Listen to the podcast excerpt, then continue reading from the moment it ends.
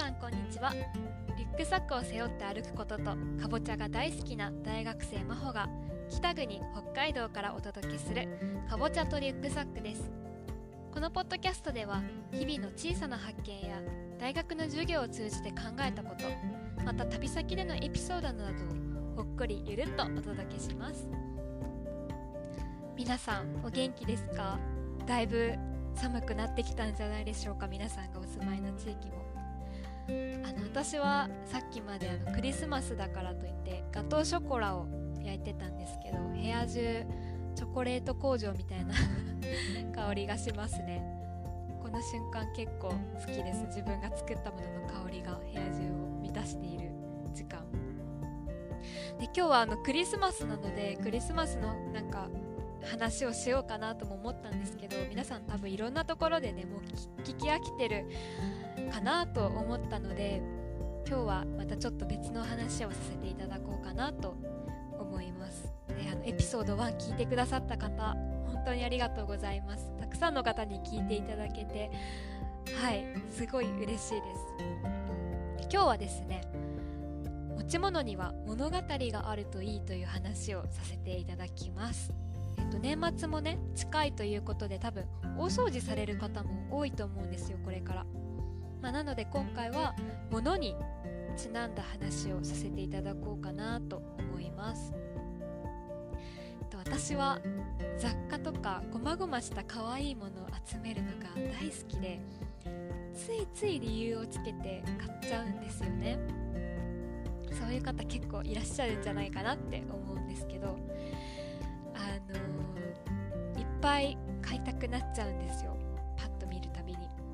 だから去年からね私そう去年あたりから意識してることが実はあってそれが今回のあのエピソードのタイトルにもなってる「持ち物には物語を」っていうことなんですね。で私はあの自分のバッグの中にある一つ一つに思い出せるような小さな物語があるようにしようって思ってるんですまあ、そうするとあんまり欲しくないものはうんこれ多分いつどこで買ったか思い出せなくなりそうだからいいやってなるんですよね。特別な気持ちを、まあ、このノートに対して持てないだろうなと思ったらそのノートを買うのをやめろやめようってなる。で何かこう特別なエピソードがある持ち物だけが身の回りにあると、まあ、ペンもノートもピアスも愛おしくなって大事に使おうって思うんですよね。これ結構おすすめなんですよ。是非皆さん試してみてほしいんですけど。はい。やってみてください。ちょっとここで私のリュックサックの中にある住人たちをあのご紹介させていただいてもいいですか？まずこの大きな、えー、ポケットの中に入ってるものなんですけど。中に大抵住んでいるのはスマスマートフォンとポーチ2つ。財布とハンカチ。あと、まあ、チョコレートとか飴とかたまに入ってるんですけど、まあ、例えばこの丸いポーチ花の刺繍がされてるんですけどこれはですね高校2年生の時にオーストラリアに1年間留学した時にマーケットで買ったんです。あのホストファミリーの子供たちと原っぱで開催され飲みの市か。な飲みの市でなんかパッと手に取って買っちゃったんですよね。でもちゃんとストーリーがあるんですそう。だいぶ英語聞き取れるようになってた頃で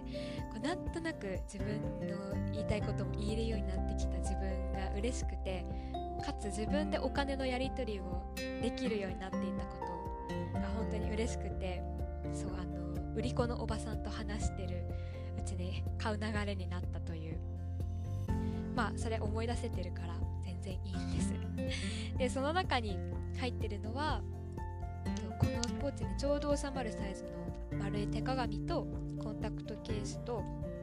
あと色付きのリップ。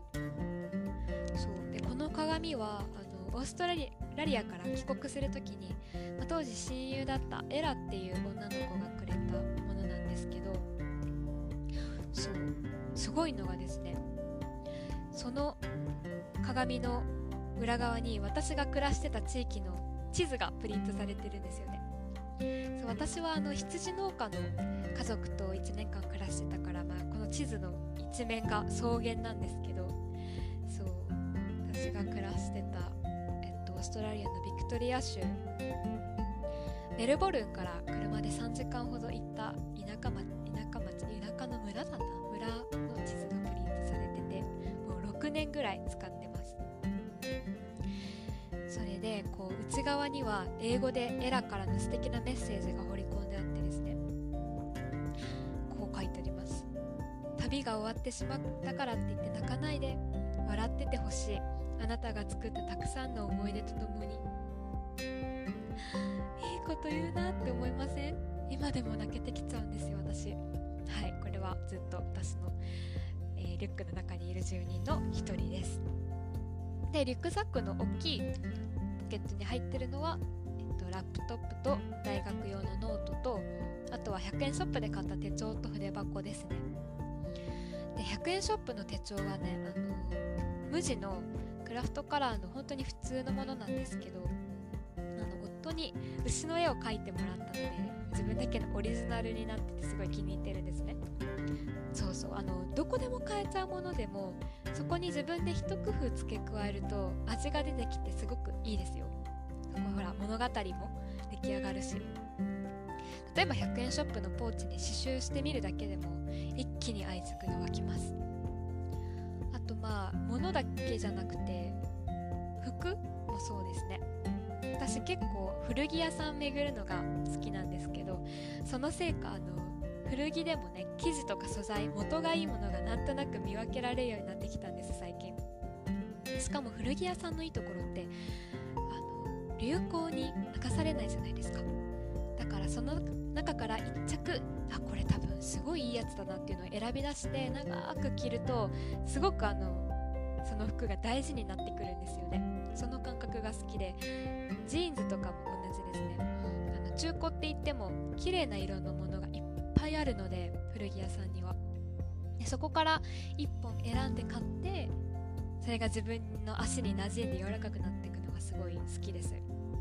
で穴が開いちゃったり、まあ、するんですけどそこをチクチクと自分で刺繍糸でカラフルにお直しすると、まあ、世界に一つだけのオリジナルの一本になる。ごいあのいいですよ。だから私の周りにあるものは結構一つ一つ思い出せるエピソードが散りばめられてますね。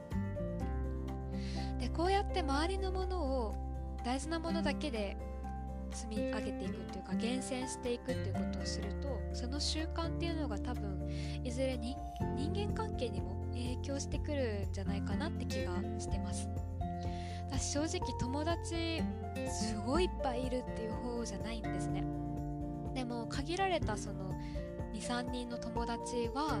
う本当に深く深く知り合えていてすごく心地いいんですよ、まあ、それぞれお互いのこれまでの物語を知ってるからより深みのあるお付き合いができてるのかなって思うんですね。だから逆にこう一緒にいると元気吸い取られちゃうなって人とか話しててなんか居心地悪くなっちゃうって思う方からは自然に距離を取れるようになっていくと心の断捨離みたいなものにもつながってくるかもしれないですね。そうちょっと苦手だなって思う人との、まあ、出会えたっていうご縁にはちゃんと感謝してやんわりそこを離れていく。で自分がどんな人とのどんな物語を大事にしたいのかなっていうのを考えていくと、まあ、本当に大事な人に人だけに囲まれてるあったかさみたいなものに気づけるようになってくるかなって思います。もちろんね避けられない人間関係とかもあるんですけど、まあ、一緒にいることを選べる環境に自分を置くっていうのは大事かもしれないですね。で切っても切れない関係ならばその人とのなんかこうエピソード、これがあるから自分はこの人と何か嫌なことがあったとしても、まあ、一緒にいようと思えるんだっていうものがあるといいですね。そうですね。で今回は、まあ、持ち物には物語をというテーマでお話しさせていただきました。当時もねこの間過ぎましたね。だからどんどんこれから一日一日日の長さが長くなっていくんですけど皆さん風にはくれぐれも気をつけてコロナにも気をつけてあったかくしてお過ごしください。はい今日もかぼちゃとリュックサックを訪れてくださってありがとうございました。では。